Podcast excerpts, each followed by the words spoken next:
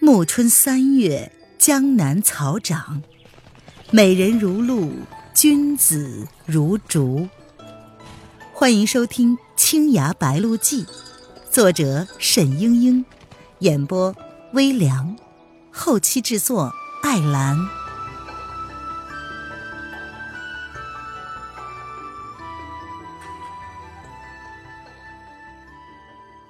第二十八章。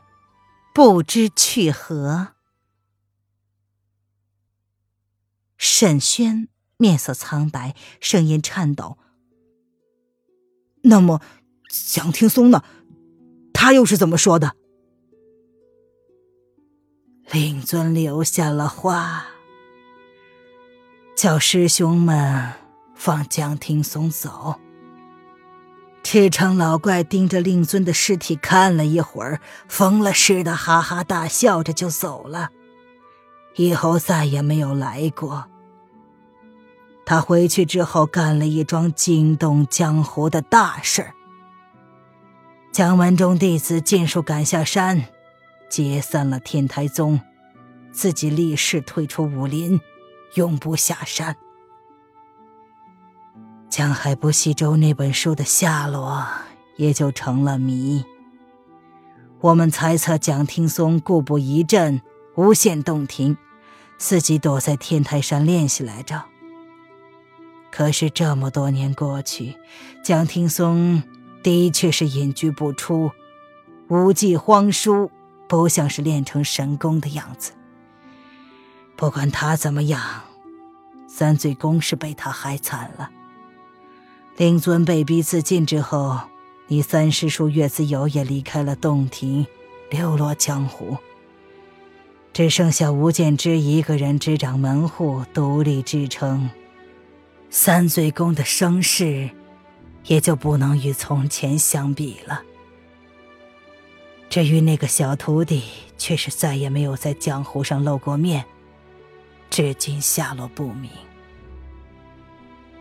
会不会是有人为了夺取经书，早已经害死了他？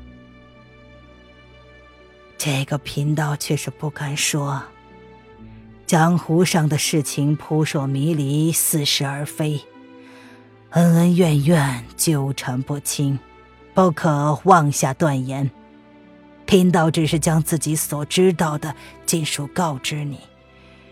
神君呐，你是个聪明的人。关系到你家仇的事，应当怎么做，不用我多说。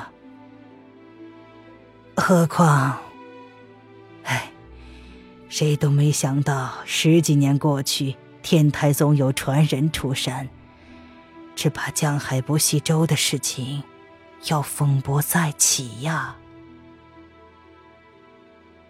沈轩明白。娄旦心告诉自己，这桩往事是让他知道，天台宗与三罪宫是有着深仇大恨的，而蒋灵谦的爷爷几乎就是他的杀父仇人。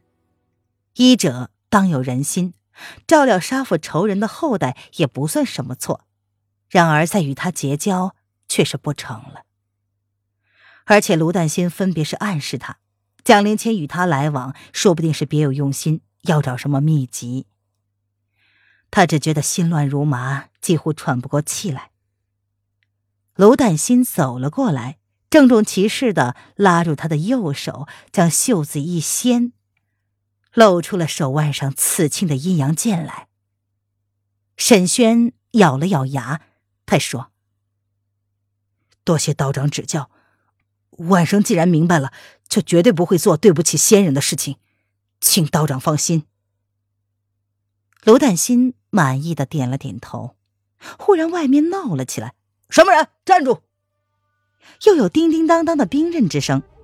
卢旦心推开了门，沈轩也跟了出去，却见一群庐山宗弟子排成了八卦剑阵，团团围住了一个玄色衣衫的人。卢旦心笑着道：“哈哈，何方高人造访？”剑尖指处，那个人长发飘飘。却不肯回过头来，过了半天才道：“天台蒋灵谦。”卢旦先瞟了沈轩一眼，他其实一点都不意外，以他的功力，早就察觉到了蒋灵谦伏在梁上偷听。这番话呢，他也是故意要蒋灵谦听的，只是沈轩不知道。沈轩听完卢淡心的话之后，正坐没理会处，不料就见到了蒋灵谦，一时之间百感交集，不知道说什么好。这时候，汤姆龙早就冲了出来，急急的道：“哦，蒋娘子，你你。”蒋灵谦朝汤姆龙点了点头。汤君。我到检机观来寻人，不是来巡视的。你替我求求卢道长，将这剑阵撤了吧。不等汤姆龙开口，卢淡心就挥了挥手，一群庐山弟子就退了下去。卢淡心笑着问：“哈哈，不知蒋娘子所寻何人？”蒋灵谦也笑着说：“听闻汤君寻我，我特意赶来与他会合的。”他慢慢的朝汤姆龙走了过去，道了一声万福。汤姆龙赶快回衣，脸上几乎是掩饰不住的衷心的喜悦。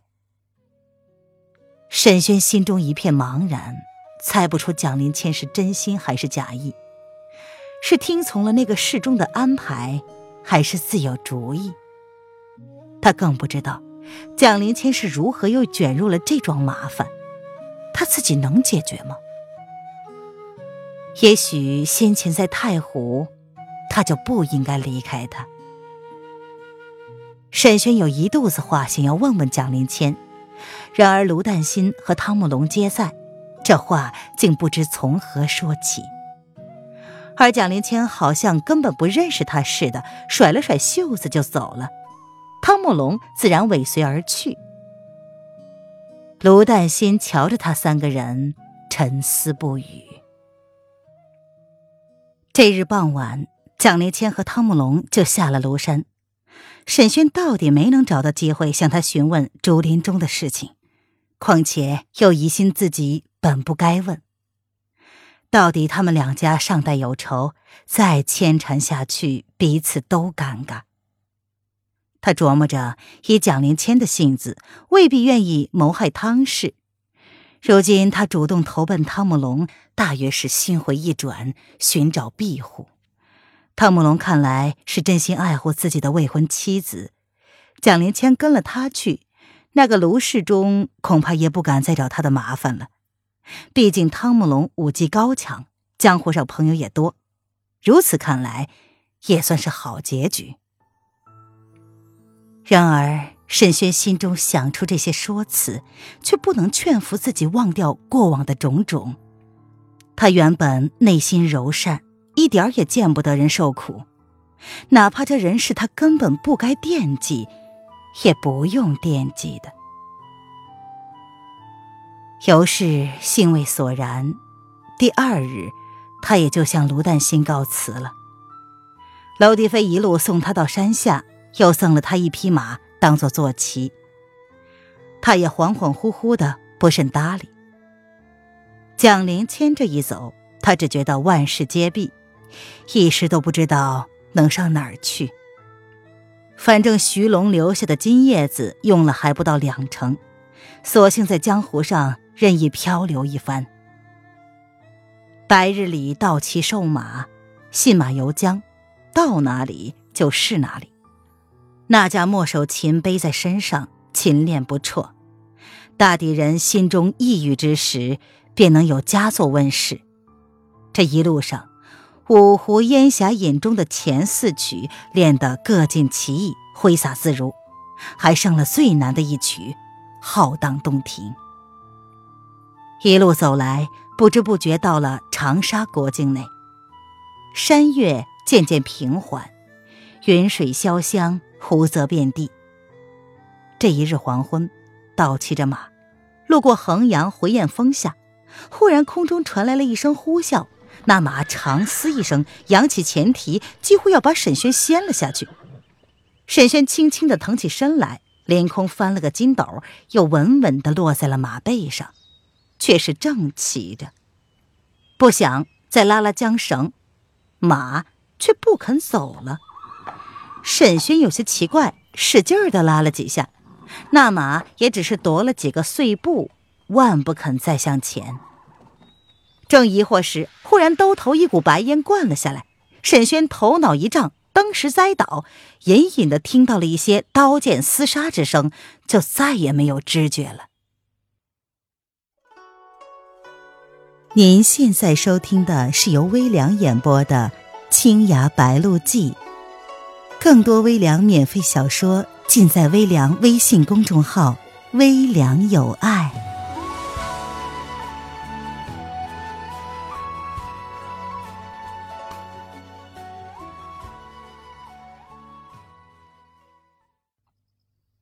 沈轩醒来的时候已经是夜晚。躺在一间客房的床上，莫守琴摆在身边。醒了就起来喝口茶。沈轩一看，有人独自坐在屋角，面对墙壁，不知做什么。这时，端着茶碗走了过来，又笑着说：“哼，你可晕了整整一天了。”不是别人，正是娄迪飞。沈轩喝着茶，满心茫然。窗外一轮明月已上碧霄，照得大地如银，流光若水。他镇定了一下，然后问道：“呃，想来我路上被人暗算，却是遇见娄兄了。不是遇见，我一直就跟着你。”娄迪飞回道。沈轩愕然：“你有所不知，庐山上你救了汤姆龙。”得罪了那帮人，来自岭南沉香社，他们一贯是心狠手辣，不会轻易放过你的。